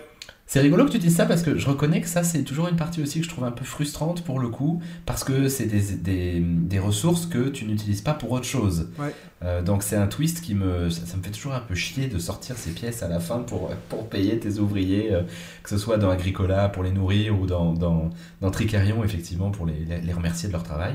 Mais euh, voilà, finalement c'est tout à fait cohérent avec la mécanique. c'est-à-dire Oui, que bien tu sûr, dois- thématiquement, ça fait du prévoir. sens. Bien sûr, tu dois prévoir de la ressource pour tes ouvriers et je trouve ça, je trouve ça assez rigolo. Oui, il y avait peut-être un dernier point que je voulais, euh, que je voulais amener parce qu'en plus ça fait le lien avec l'épisode de la semaine dernière. Je suis pas certain qu'il existe beaucoup de, de campagnes euh, ou de jeux legacy euh, placement d'ouvriers. Il y en a un qui m'est venu en tête qui est Charterstone, qui est un jeu de Stone Meyer Games, Euh, qui est vraiment du placement d'ouvriers pur, où vous commencez au début avec des règles extrêmement basiques de placement d'ouvriers, et puis vous avez bah, un principe de- de- d'autocollant que vous collez sur le plateau et sur la règle du jeu, qui vient complexifier petit à petit ça. Charterstone, ça n'a pas fait un grand succès. Hein. euh, Il y a, hum, je sais pas pourquoi, les gens ont peut-être pas trop accroché à. Un, un des rares avait- jeux à Stone Meyer Game à pas avoir connu un grand succès. Oui, c'est clair, c'est clair. Mais tu vois, il y avait une direction artistique peut-être un peu enfantine. Du coup, les gens s'attendaient à un jeu peut-être plus léger, alors que clairement, après 3-4 scénarios, ça ne devient pas léger. Euh, et puis ceux qui voulaient des jeux complexes de placement d'ouvriers n'étaient peut-être pas très attirés par cette, euh, cette direction artistique. Euh, J'en ai fait 3 ou 4 parties. La grosse erreur que j'ai faite, c'est que je l'ai faite en solo. Euh, et puis ça, je pense que du coup, le solo est pas génial. Donc, euh, Ouais. j'ai pas fini la campagne. Je, je vous avoue que vous avoir entendu la semaine dernière, euh, David et toi, je me suis dit, tiens, est-ce que ça vaudrait pas la peine que je ramène cette campagne et puis que de voir si on peut pas la, la relancer à plusieurs. Je pense que clairement, vous avez largement le niveau pour commencer au niveau 3 de, de ces scénarios-là avec les règles. Ouais. Et euh, je, parce que j'aimerais bien la finir quand même. Donc voilà, Charterstone, qui est un, un legacy placement d'ouvriers. Et puis tu l'as dit tout à l'heure, peut-être également un, un dernier point, et après promis je te laisse poser la question, mais euh, dans le, le top 10 BGG des worker placements, est-ce que tu sais qui est le premier? Euh, attends, donc toi tu dis exemple dans le top 10 des jeux, il y en a combien que c'est des, des placements d'ouvriers ou tu dis le Non, plus non, non, haut non. classé? Le, dans le plus haut classé de, de- de- des jeux BGG qui ont euh, la mécanique worker placement actuellement. Everdell? Non, Everdell est quatrième. Ok. Euh, je je t'avoue que d'ailleurs je savais pas que c'était un worker placement, donc euh, ça Oui. me donne envie de l'essayer. Mais euh, non, c'est Dune Imperium. Ah bah oui, bien sûr. Alors, à mon avis, c'est c'est pas parce que c'est un bon placement d'ouvrier qu'il est placé en première place. Euh, et puis quand tu vois les, les 2 et 3 qui sont euh, Feast for Odin et Viticulture surtout, Oui. je trouve que les Ah 2 oui, et bien 3 sûr. mettent euh, beaucoup plus en avant cette mécanique de placement d'ouvrier que, que Dune Imperium. Ouais. Mais comme quoi, Dune Imperium quand même a vraiment bien utilisé cette mécanique avec, avec la mécanique de, de deck building pour pouvoir avoir euh, cette première place donc dans, dans, dans BGG. Attention, première place, worker placement. Ouais, mais c'est- c'est. En fait, moi je trouve qu'il y a un peu deux catégories de placement d'ouvriers. Il y en a un qui c'est vraiment cette idée de fluidité, de t'es obligé de commencer par là pour aller là, pour aller. Tu sais, un peu comme on l'expliquait avec Tricarion, cette idée que t'as d'abord besoin d'acheter ton matériel avant de pouvoir former ton gars qui va ensuite montrer le tour. Et puis, Dune Imperium, pour moi, c'est plus genre. Il n'y a pas vraiment nécessairement un ordre dans lequel tu dois faire ces actions. Tu sais, c'est vraiment, tu regardes, on dirait que chaque tour, tu recommences un peu à zéro. Ok, qu'est-ce que j'ai besoin maintenant? Tu vois ce que je veux dire? T'as pas vraiment ce- cet effet de monter en force comme ça. Oui, je vois ce que tu veux dire, mais à mon avis, ça c'est parce qu'on n'est pas encore très bon à Dune Imperium. Parce que justement, je pense que c'est là un problème, c'est que par définition, un placement d'ouvrier, tu dois pas faire une action par tour. Parce que là, ça veut dire que tu combines pas assez bien les choses. Non, Donc, mais c'est pas euh, ça que je veux dire, mais tu vas regarder c'est quoi mes besoins maintenant pour ce tour-ci. Je pense pas que tu regardes trois tours d'avance. En tout cas, pas moi, parce que tu sais, je veux dire, le fait que tu aies ces conflits euh, avec tes. Tu sais, pour avoir le- la petite carte de conflit avec les bonus, des fois tu vas tout donner sur une manche, puis la manche d'après tu recommences un peu à zéro. En tout cas, peut-être que tu as raison, c'est peut-être parce qu'on n'est pas bon, mais. Je Moi, crois. J'ai jamais trop vu ça comme ça. Puis c'est vrai que j'en avais parlé, la, la dernière partie que j'ai fait avec euh, mes- ma famille à Noël, puis j'avais fini avec 4 points, puis que tout le monde en avait 10, ben c'est peut-être ça alors que j'ai pas compris. Il faut qu'on en reparle justement. Il faut qu'on reprenne le jeu à zéro. Donc avant de passer à notre top 5, je vais vous lancer la question de la semaine. Vu qu'on parle maintenant, c'est un peu la première fois qu'on fait un épisode sur une mécanique particulière. Quelle est votre mécanique de jeu préférée? Et puis, surtout, laquelle est-ce que vous aimeriez qu'on consacre une, épisode complet à ça? Donc, euh, encore une fois, vous savez où m'écrire. Vous pouvez écrire soit dans les euh, commentaires de la vidéo YouTube, m'envoyer un mail à jouton at gmail.com ou simplement sur la page Facebook quand je vais poster l'épisode.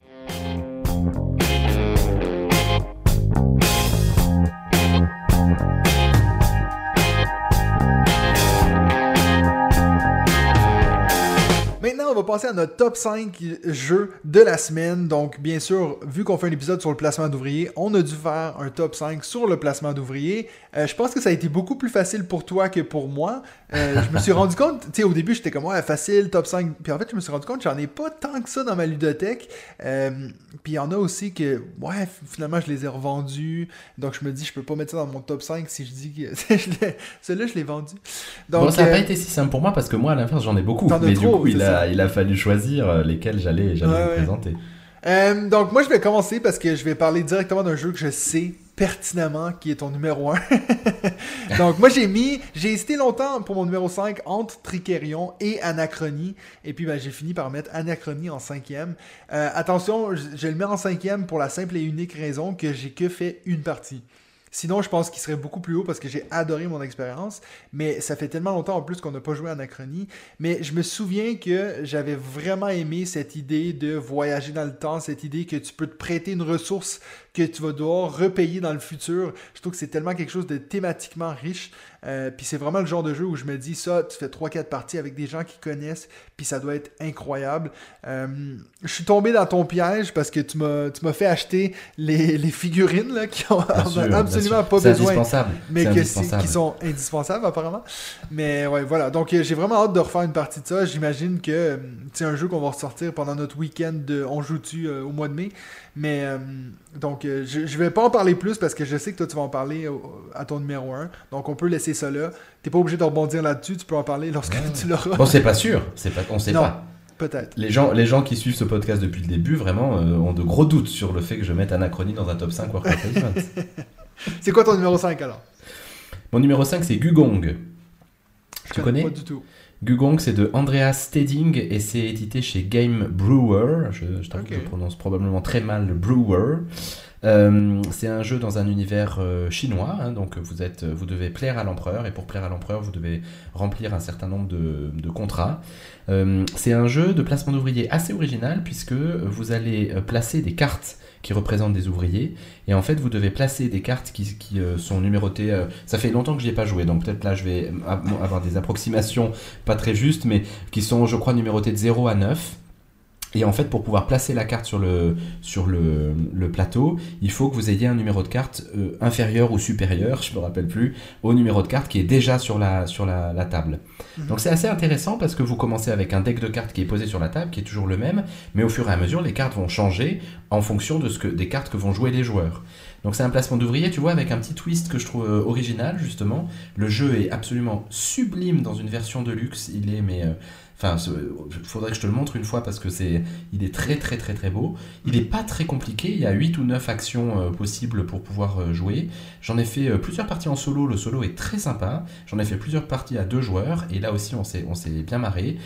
Dans l'absolu, il n'a pas une grande originalité dans le placement d'ouvriers, à part ce système de placement donc de, de, de- finalement je crois que c'est des cadeaux que vous faites en fait aux, gens qui gèrent les actions. C'est le principe un peu des cartes que vous avez en main, et puis des cadeaux de plus ou moins euh, forte, fort poids. Et ça, c'est un peu original. Donc Gugong, Andreas Steding et Game Brewer, que, que vraiment je, je trouve très très très sympa à jouer. Ok.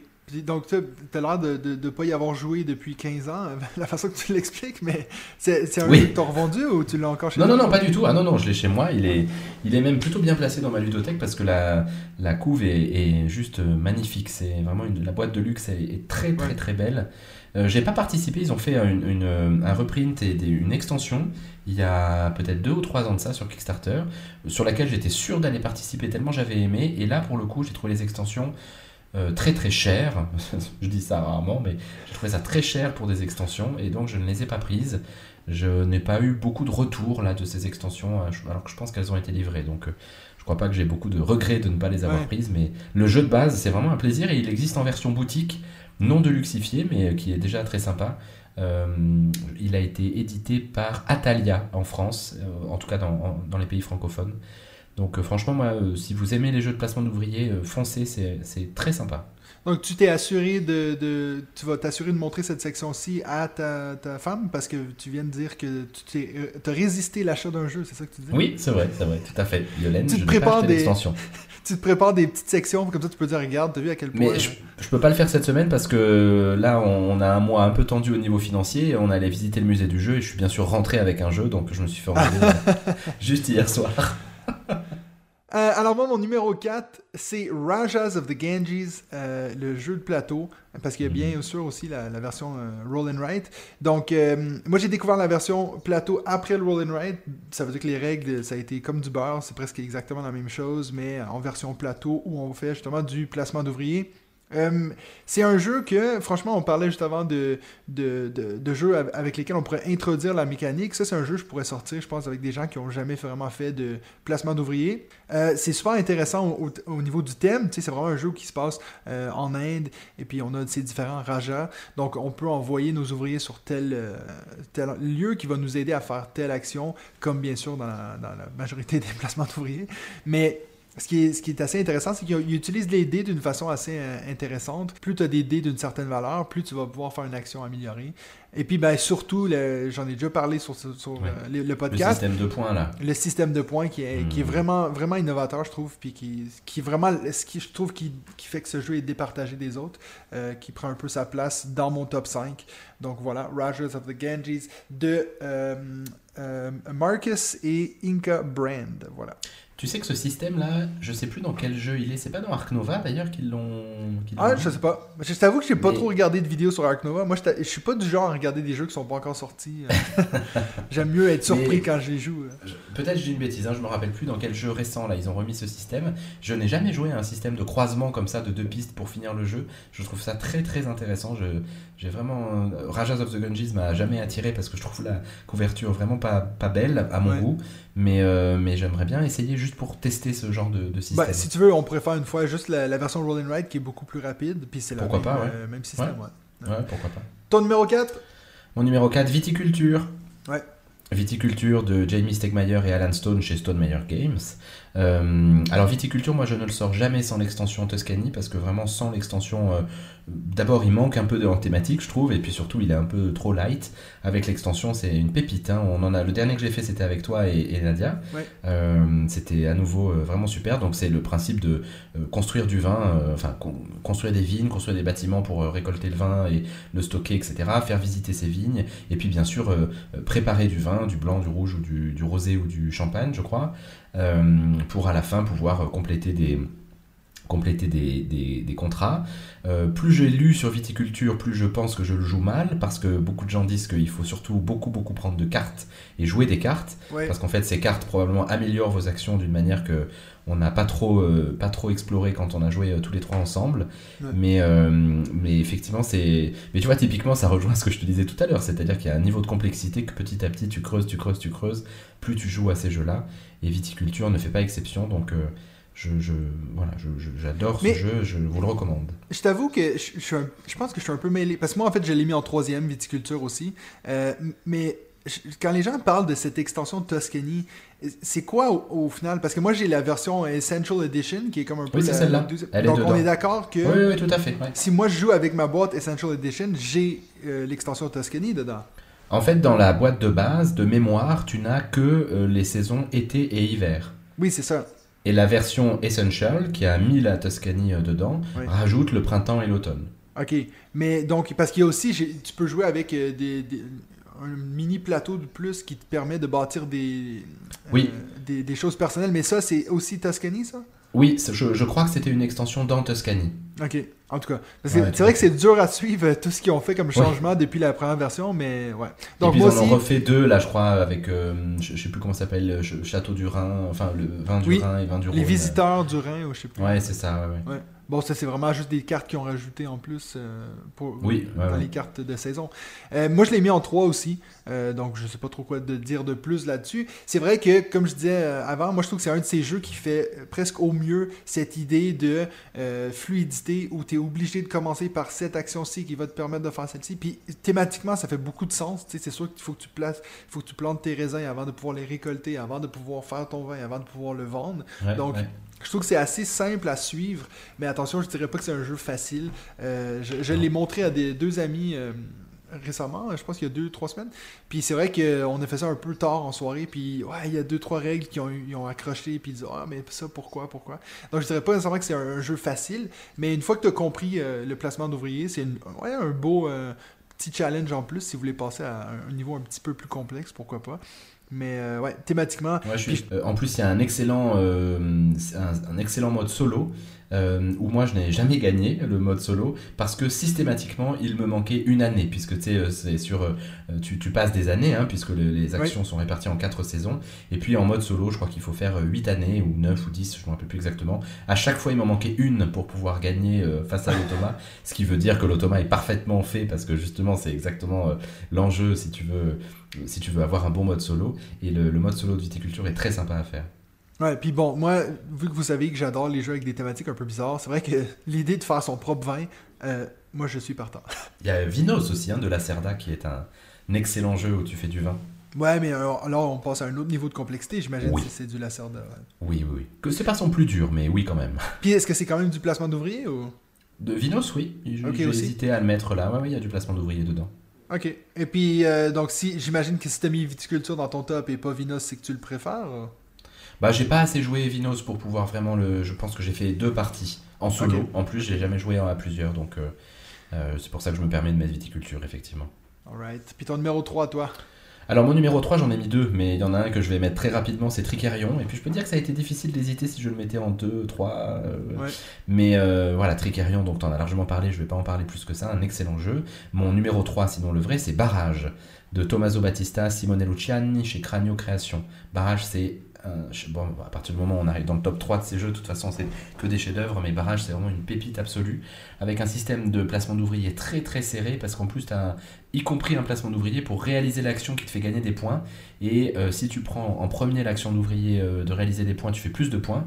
La deuxième fait un peu moins de points, le troisième fait encore moins de points. Sauf que pour pouvoir réaliser cette action-là, il faut bien sûr que tu sois prêt derrière pour pouvoir gagner des points. Donc euh, autant te dire que là, le placement d'ouvrier est vraiment très très agressif à barrage. Le principe, hein, pour ceux qui connaissent pas, c'est simplement de construire des barrages et de gérer l'écoulement de l'eau pour que les turbines tournent. Et c'est en faisant tourner les turbines que tu fais de l'énergie et donc des points de victoire. C'est excellent. Il y a un système de roues d'action, euh, de, de roues pardon, qui tournent dans laquelle tu mets tes ressources, qui sont des bétonnières ou des, euh, et puis je sais plus quoi, des pelleteuses. Et en fait, il faut que ta roue ait, fait, ait fini de tourner pour pouvoir récupérer ces ressources. Donc c'est des ressources que tu stockes en quelque, part, en quelque sorte pour euh, 4 à 5 manches. Et il y a un système pour bien sûr faire tourner plus vite cette roue pour récupérer plus vite tes ressources. Ouais. Donc il y a un truc assez original qui est que il faut pas créer trop de ressources, il faut réussir à les faire revenir vite. Et ça c'est vraiment très sympa. C'est un jeu, euh, c'est vraiment un chef-d'œuvre, un barrage. Euh, Il a été très mal reçu quand euh, les, les backers l'ont reçu parce que c'était un Kickstarter, parce que la qualité éditoriale était assez mauvaise. Mais ça a été largement ré- ré- réparé depuis et je, je- enfin vraiment c'est un truc moi j'adore le sortir je me suis acheté euh, une petite euh, extension où euh, tu as en fait le, plateau de barrage représente des montagnes puis des montagnes moyennes puis des plaines et vous avez un plateau qui est surélevé et donc avec vraiment un écoulement de l'eau puisque les montagnes sont un peu plus hautes que les moyennes montagnes et que les plaines ça ne sert à rien c'est donc indispensable Alright. Moi, mon numéro 2, c'est un jeu que j'en ai parlé juste avant. Euh, Everdell. Euh, le, le- le magnifique petit jeu, un des plus beaux jeux que j'ai vu de ma vie. Quand ce jeu-là est placé sur une table, euh, je l'ai ressorti justement après notre partie de, de Tricarion. Euh, il était encore assez tôt, donc il y, a- il y a Virginie qui disait justement Ah ben moi j'ai jamais joué à Everdell parce qu'il est en rupture de stock partout, puis elle voulait absolument y jouer. Puis une fois que tu le places sur la table avec l'arbre, toutes les petites ressources qui sont vraiment, vraiment géniales, tout le monde était fasciné par les illustrations dans ce jeu, donc vraiment. Euh, Je vais, je vais parler dans un instant du, du- du gameplay, mais les illustrations dans ce jeu sont vraiment géniales. Euh, Puis si tu ajoutes toutes les extensions, il y en a maintenant euh, trois, et il y en a deux autres qui s'en viennent, donc il y en aura cinq au total. Euh, si tu as toutes les extensions qui s'ajoutent au plateau de jeu, euh, ça prend une table énorme pour tout placer, mais euh, ça vaut la peine parce que ça a une très belle présence sur la table. Everdell, il y a un élément de. C'est ce qu'on disait avant quand il y avait ces jeux hybrides comme Dune et puis Narak. Euh, Everdell est aussi un petit hybride parce qu'on a du placement d'ouvriers, mais on a aussi ce- le fait de devoir se, créer un petit tableau. Donc, un peu, on va se créer chacun notre village, puis on a un maximum de 15 cartes qu'on peut jouer. Donc, il faut aussi vraiment optimiser les cartes qu'on va avoir dans notre, euh, dans notre ville pour avoir le plus de points possible dans cette ville-là. Mais bien sûr, on a encore cet aspect de placement d'ouvriers, c'est-à-dire de euh, placer nos ouvriers sur tel endroit pour avoir telle ressource. Celui-ci, par contre, fait quelque chose de bien, je trouve, c'est qu'il y a plein d'emplacements qui peuvent avoir, qui peuvent recevoir plusieurs ouvriers. Ça veut dire que tu n'es vraiment pas bloqué. C'est vraiment juste les 3-4 meilleurs emplacements que ceux-ci, ben, c'est aussitôt que tu en places un, ça bloque l'endroit. Et puis en plus de ça, on a 4 emplacements sur le plateau de jeu qui vont changer entre les parties. Ça veut dire à chaque fois qu'on va faire une partie, on va devoir choisir des emplacements qui s'appellent des emplacements forêt. Puis ça, on en a plusieurs. Il y a peut-être une vingtaine d'emplacements forêt. Donc, c'est rare que tu vas retrouver exactement le même plateau à chaque partie. Donc, ça ajoute beaucoup de, de- de rejouabilité comme ça. Euh, moi, pour moment, j'ai fait une dizaine de parties, puis j'ai pas encore l'impression d'avoir fait le tour. Je pense que ça va m'en prendre encore 5-6 avant de dire « Ah, j'ai besoin d'une extension euh, pour, pour varier un peu. » Mais voilà, Everdell, un jeu que j'adore, qui a été numéro 1 dans, dans ma liste des jeux de, de l'année dernière. Donc, euh, voilà. Ouais, bah écoute, c'est sûr que plus t'en parles, plus ça donne envie euh, de, de- de le jouer, hein, ce joli petit plateau. euh. Parce qu'Everdell, c'est aussi des plateaux qui, qui forment un arbre, hein, c'est ça. C'est euh, sur la table, c'est un truc de.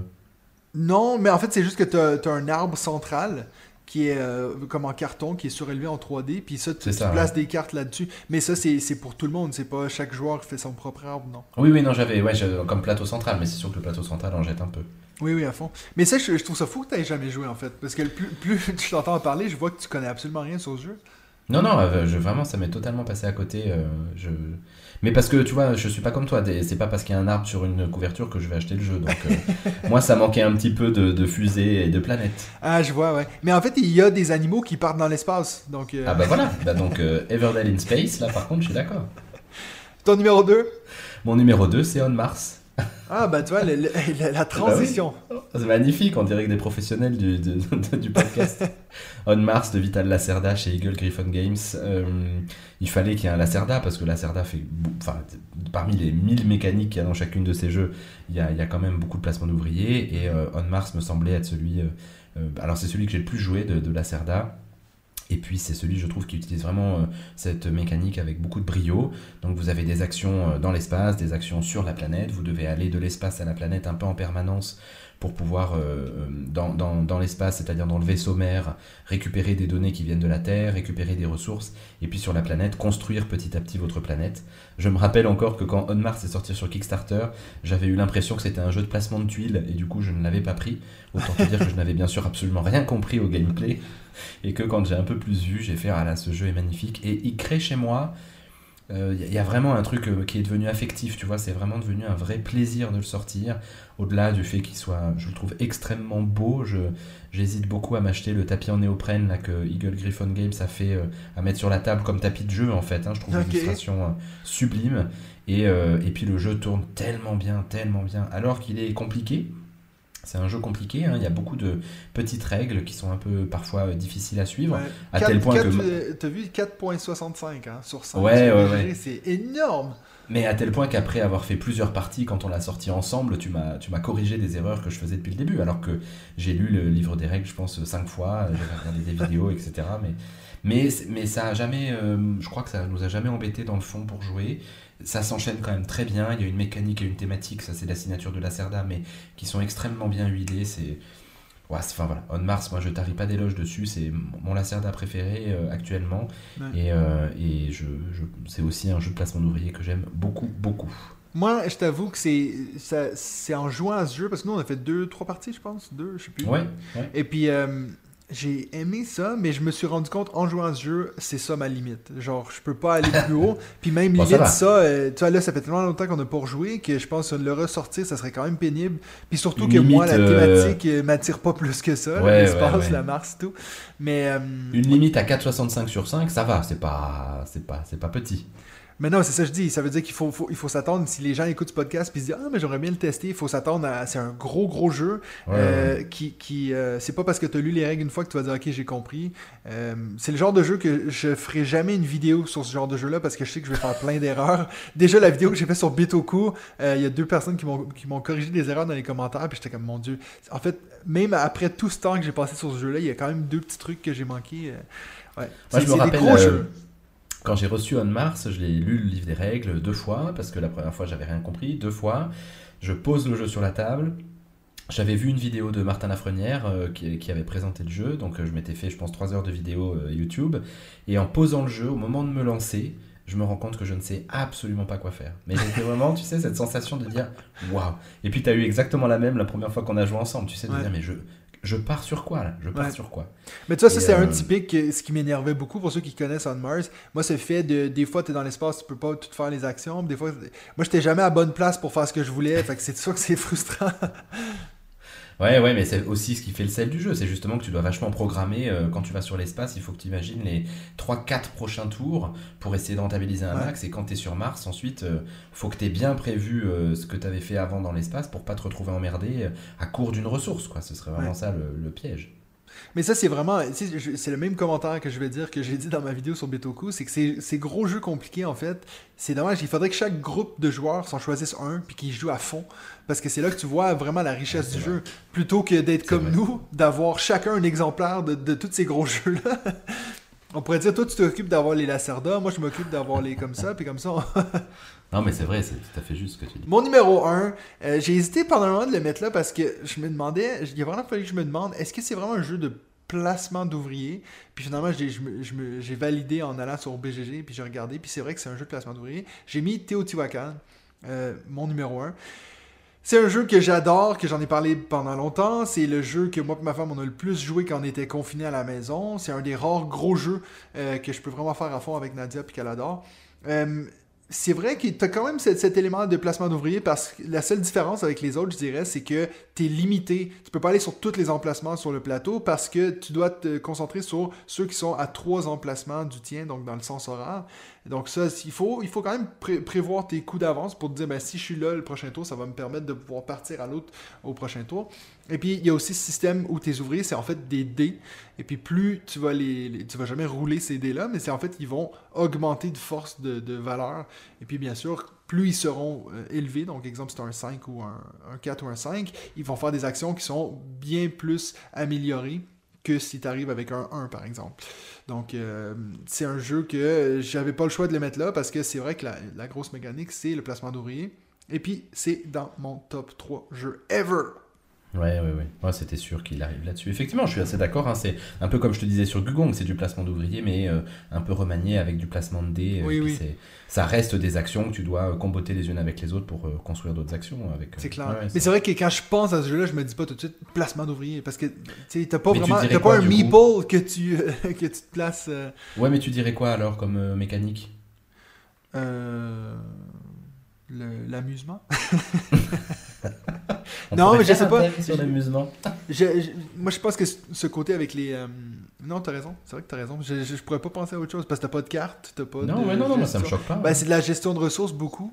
Oui. Euh, Mais c'est beaucoup ouais, présent dans la mécanique de placement d'ouvriers et la gestion de ressources Ouais. de toute façon. hein. Mais c'est vrai que quand je pense à ce jeu-là, je pense surtout aux tuiles, je pense au, au- au temple que son on monte, mais c'est vrai que c'est toutes des choses qu'on fait en déplaçant nos, nos ouvriers. Mais c'est vrai que moi, quand je pense placement d'ouvriers, c'est vraiment, je pense viticulture. Je pense, parce que c'est Ouais. littéralement des ouvriers, et tu, Ouais, tu c'est les sûr. vois, tu les poses, ils font leur travail, ce qui te permet de, de faire le reste. Donc c'est pour ça que c'est un peu celui que je définis comme le placement d'ouvriers. Ton, euh, ton numéro 1, la grande surprise. Et mon de numéro tous. 1, à la grande surprise de tous, c'est bien sûr Anachronie. J'ai beaucoup réfléchi à savoir si je le mettais ou pas, mais je peux pas ne pas le faire. C'est Ouais. tellement mon jeu préféré euh, ever. Mhm. Euh, J'en j'en ai un peu parlé avec le, le- un, des, un des deux larrons de First Player, là, Yoel, qui n'arrête pas de dire que c'est un, c'est presque trop pour ce que c'est, en fait, parce que ça n'est finalement qu'un placement d'ouvrier. Je pense qu'il a un peu raison, mais ça n'empêche pas que je le trouve euh, parfaitement construit, il est Ouais. parfaitement équilibré, alors qu'en plus il y a de l'asymétrie. Ça, c'est un autre truc que moi j'aime beaucoup dans le placement d'ouvrier, d'avoir un peu d'asymétrie au départ, je trouve ça très sympa. Ouais. Euh, dans Anachronie, donc c'est le cas, puisqu'on part chacun avec une faction différente, avec des pouvoirs différents. Et ensuite, c'est- ça n'est que du placement d'ouvrier, puisque vous devez poser des, vos, vos, vos exosquelettes sur le plateau central. Vous avez un système de placement d'ouvriers sur des actions chez vous également, puisque vous allez rajouter des actions en construisant des bâtiments. Euh, vous allez donc pouvoir soit euh, nourrir vos, vos ouvriers, en tout cas les, les- leur faire boire de l'eau pour euh, leur donner un peu du moral, soit leur foutre un coup de pied dans le cul et, et les envoyer sans eau, euh, mais du coup ouais. vous gagnez pas les points liés au moral. Vous avez ce système de voyage dans le temps qui est juste excellent, ça c'est de la vraie programmation quoi. Mhm. Je me rappelle mes premières parties d'Anachronie, je, ne- je ne faisais jamais ça, j'avais trop peur de prendre des, des, des tuiles euh, euh, anomalies, mais en fait il faut le faire, vous êtes obligé de le faire parce que c'est comme ça que vous faites des points de victoire, c'est comme ça que vous faites plus d'actions. Le jeu est en plus, je le trouve magnifique en termes de direction artistique, vraiment. euh, puis ça, ça n'a rien à voir avec l'amour que j'ai pour David Turkzy, puisque lui n'y est pour rien là-dedans. Ouais. Je- je- J'ai joué l'extension Fractures of Time, qui est excellente, qui ajoute un point supplémentaire, puisque justement dans le placement d'ouvriers, une des difficultés, c'est qu'une fois que vous avez placé votre bonhomme et que vous avez plus de bonhomme, bah, vous pouvez plus faire d'action. Dans le- l'extension Fractures of Time, vous pouvez faire clignoter vos exosquelettes, c'est-à-dire les bouger d'une action à l'autre et quand même faire une deuxième action. Mais bien sûr, pour les faire clignoter, il faut avoir l'énergie pour le faire. Et ça, ça fait partie des nouvelles actions qu'il y a dans l'extension. Ça change complètement la mécanique et l'équilibre du jeu, mais ça la change pas du tout en mal. C'est vraiment une nouvelle façon de- de- d'imaginer les choses. On a fait une partie avec euh, Olivier, qui est le copain avec qui j'ai le plus joué à Anachronie, donc on maîtrise vraiment bien tous les deux le jeu. La première fois qu'on y a joué, il devait partir, sa femme avait accepté qu'on fasse un petit coup d'anachronie, ça a duré 3 heures et demie, elle nous a détesté. À la fin, il y avait une pression autour de la table parce que sa femme était à côté de lui, on disait il faut qu'on y aille, il faut qu'on y aille, il faut qu'on y aille. C'était génial. C'était vraiment, ah, ça, on a tellement rigolé, c'était c'était fabuleux. Anachronie, c'est. Je vous avez compris qu'il y a beaucoup d'affect aussi maintenant pour moi dans ce jeu, donc j'ai conscience que ça manque de subje- de- d'objectivité, Ouais. mais c'est pour moi euh, un chef-d'œuvre. Et puis la, la big box est bien sûr absolument magnifique. J'ai pas joué tous les petits modules. Certains m'attirent, d'autres un peu moins. Ouais. Euh, j'ai beaucoup joué en solo, le solo est excellent et, et voilà, je, David Turkzy euh, le sait puisque je lui ai dit, mais je, je rêve d'une campagne anachronie. Ça, ça me ferait, euh, ça pour moi c'est all-in. Et puis c'est quoi déjà? Il, t'a répondu quoi déjà que c'était Bah, il m'a dit qu'il avait un million d'autres choses à faire avant ça. Mais du coup, comme il a dit qu'il avait avant ça, j'en déduis que peut-être s'il l'a en tête quand même. Donc euh, Ouais, j'espère qu'il a reçu mes courriers que je lui envoie tous les jours euh, avec des, roses, des fleurs, des cœurs. bouquets de fleurs. C'était la Saint-Valentin, je lui ai envoyé un petit, un petit chocolat suisse. Euh, moi, je t'avoue que le seul truc que je pourrais reprocher à ce jeu, je trouve que. euh, Ouais, la direction artistique, j'aime bien, mais je trouve que la, la, la- la couverture est un peu nulle. Quoi. Il y a juste un gros symbole. Je sais pas, il aurait pu faire quelque chose d'un peu plus attirant. C'est pas un jeu que je me dis, ah, celui, il faut, faut que je le mette de, je, je le mette de l'avant dans ma ludothèque. Ah ouais, je sais pas, moi j'aime bien ces couleurs en fait, je trouve. Mais bon, là on Ouais. est sur du subjectif absolu. hein. Ah, absolu. Donc, euh, merci beaucoup pour ton top 5 Anachrony. placement d'ouvriers. On va finir avec notre petit jeu qui nous fait de l'œil. Euh, je vais commencer, moi. C'est euh, un jeu. J'ai En fait, ben, tout le monde parle de Dice Throne ces temps. Euh, c'est un jeu que j'ai testé quand j'étais chez euh, Professeur Board Game. La, la première saison, je crois, c'était le barbare contre le moine. Euh, et puis, maintenant, j'ai vu qu'ils ressortent une deuxième saison, puis il y a plein de contenu et tout. J'avoue que ça m'intéresse pas des masses, mais j'ai vu qu'il y a un Dice Throne Marvel. Et puis moi qui est assez fan de Marvel, je me dis, ah ah, peut-être que celui-ci va me, me, me faire pencher euh, vers, euh, vers l'achat de ce jeu-là. Euh, Ouais, parce qu'en plus, comme Marvel, c'est une petite entreprise qui est en difficulté financière, c'est vrai que si tu pouvais les aider un peu, Oui, je pense vrai. que ça, ce serait gentil. Sais déjà que j'ai pas backé Marvel United, euh, tu sais, le all-in à genre 800 balles. je me suis dit, il faudrait quand même Et que le zombicide Marvel, tu l'as, tu l'as acheté ou Non, pas? parce que c'est vrai que Zombicide, c'est pas mon jeu préféré. Mais Dice Throne, il était très cool. Je, toi, t'as pas joué à Dice Throne? Non, je connais pas du tout. C'est c'est vraiment cool. C'est juste que le problème que j'ai, puis je sais que j'aurai toujours, c'est que c'est un jeu qui se joue uniquement à deux. Et puis c'est un jeu que euh, c'est de la confrontation directe. Puis ça, je sais que je peux pas sortir avec ma Eh femme. oui. Donc, euh, faudra qu'on fasse peut-être, euh, je sais pas avec qui, mais c'est vrai que ça me dérangerait pas de l'avoir celui-ci puis de jamais y jouer, mais juste parce que je suis tellement fan de Marvel que, que je me dis pourquoi pas me lancer vers celui-là. Eh ben moi, on en a parlé à plusieurs reprises au cours de ce, de ce podcast, hein, mais c'est l'extension de Dune Imperium. Rise of X. Ouais. Euh, Dune Imperium, c'est un jeu que j'ai pas tant joué que ça, hein, euh, puisque je l'ai joué avec toi et j'ai acheté la boîte, mais je l'ai pas encore joué chez moi. Mais c'est vraiment un jeu que j'avais beaucoup apprécié. Euh, j'avais déjà dit que pour autant, je trouvais la direction artistique moyenne, mais, euh, mais le, le jeu est mécaniquement euh, de très bonne qualité, je trouve. J'ai très envie d'aller l'explorer un peu plus. Et puis, tu vas rigoler, mais j'ai surtout envie d'aller explorer la partie deck building, euh, parce Ouais. que je l'ai pas du tout assez vu sur la, la première manche qu'on a faite. Et donc là, il va y avoir une, une extension. L'extension, elle va rajouter des nouvelles factions euh, asymétriques, elle va rajouter des nouvelles actions avec des tuiles technologie, elle va améliorer certaines actions du plateau de base, et notamment les actions du haut, là, les actions vertes, Ouais. qui sont peut-être un peu, euh, un peu limites par rapport aux autres, et donc là, elles, va, elles vont valoir un peu plus cher et elles vont être plus intéressantes. Tu vas avoir des dreadnoughts qui valent 3 unités pour le, le- le combat au milieu, sauf que elles, tu vas pas les perdre quand, euh, quand euh, le combat va se terminer, tu vas les reprendre chez toi. Oh. Et en plus, tu vas pouvoir les utiliser sur les cases, tu sais, quand tu contrôles des zones sur Arrakis avec des drapeaux, bah, tu vas aussi pouvoir le faire avec le- les Dreadnoughts.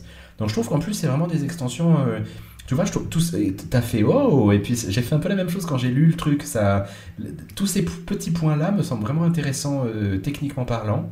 Et puis en plus, vous allez pouvoir euh, vous faire plaisir si vous aimez ça. Il y a une big box deluxe, une big box pardon, deluxe qui va sortir aussi avec des petites figurines à la place des, pions, qui est totalement inutile, qui est largement trop cher et que je vais me faire une joie d'acheter quand elle va arriver avec euh, l'extension, bien sûr. Mais j'ai vu l'autre jour euh, quelqu'un sur, je crois que c'était dans le groupe Facebook euh, Jeux de société Québec, puis je pense qu'il y a quelqu'un qui a acheté une vieille boîte de risques, puis en fait il utilise ça pour comme les figurines pour euh, pour tout- pour la majorité de ses jeux, puis je me dis en fait c'est quand même assez intelligent de recycler comme ça plutôt que de prendre des figurines. euh, Juste pour ça. ben, c'est déjà tout pour nous cette semaine, hein, Benji? Euh, Est-ce que tu as aimé faire cette expérience Ouais. à distance? Comme ça, t'es pas obligé d'être près de moi? J'ai. Non, écoute, franchement, je préfère quand on est l'un à côté de l'autre, mais c'était c'était pratique pour moi, donc je te remercie. Et, euh, et puis surtout, bah, je vous souhaite une bonne semaine avec toi et David, puisque vous allez être tous les deux à Cannes euh, la semaine prochaine. Ben oui, euh, l'édition de la semaine Je- prochaine. euh, mais on va essayer de t'avoir à distance. C'est ce que j'allais dire. On arrive à te. C'est pour ça qu'on a fait le test. On a fait le test cette semaine pour voir si tu es capable de allumer un micro. Puis là, on voit que tu es capable. Donc, on va peut-être t'appeler de- depuis Cannes. Avec plaisir, avec plaisir. Amusez-vous bien là-bas en tout cas, et puis euh, peut-être essayer de démarcher quelques invités. Oui, peut-être. Puis, parce que, tu sais, moi, il faut, il faut que je résiste à acheter des jeux de société. On va voir Oui. si je, ré- euh, je résiste. on en parlera la semaine prochaine. Pour Euh, information, les auteurs de Ibris sont sur place et tu peux tester le jeu. donc- tu oh, veux aller, tu veux que je le fasse à ta place? Avec Euh, plein de je, photos je serais probablement un peu triste, mais quand même un peu heureux en même temps, donc tu peux y aller. Moi, j'ai surtout vu, en fait, qu'ils ont. Ben, c'est toi qui me l'as envoyé d'ailleurs, mais ils vont- on- je Oui. vais pouvoir tester Idavol, la prochaine Ouais, extension de. ouais, Tu t'es inscrit? Euh, non, mais il faut s'inscrire sur place, donc euh, moi, je, vais, bon. je vais y être assez tôt. Ah ouais, j'imagine, j'imagine. Donc voilà, c'est tout pour nous cette semaine. On se revoit la semaine prochaine pour un autre épisode de. Mesdames et messieurs, ici votre commandant de bord qui vous parle. Vous étiez sur On joue tu et vous êtes bien arrivés.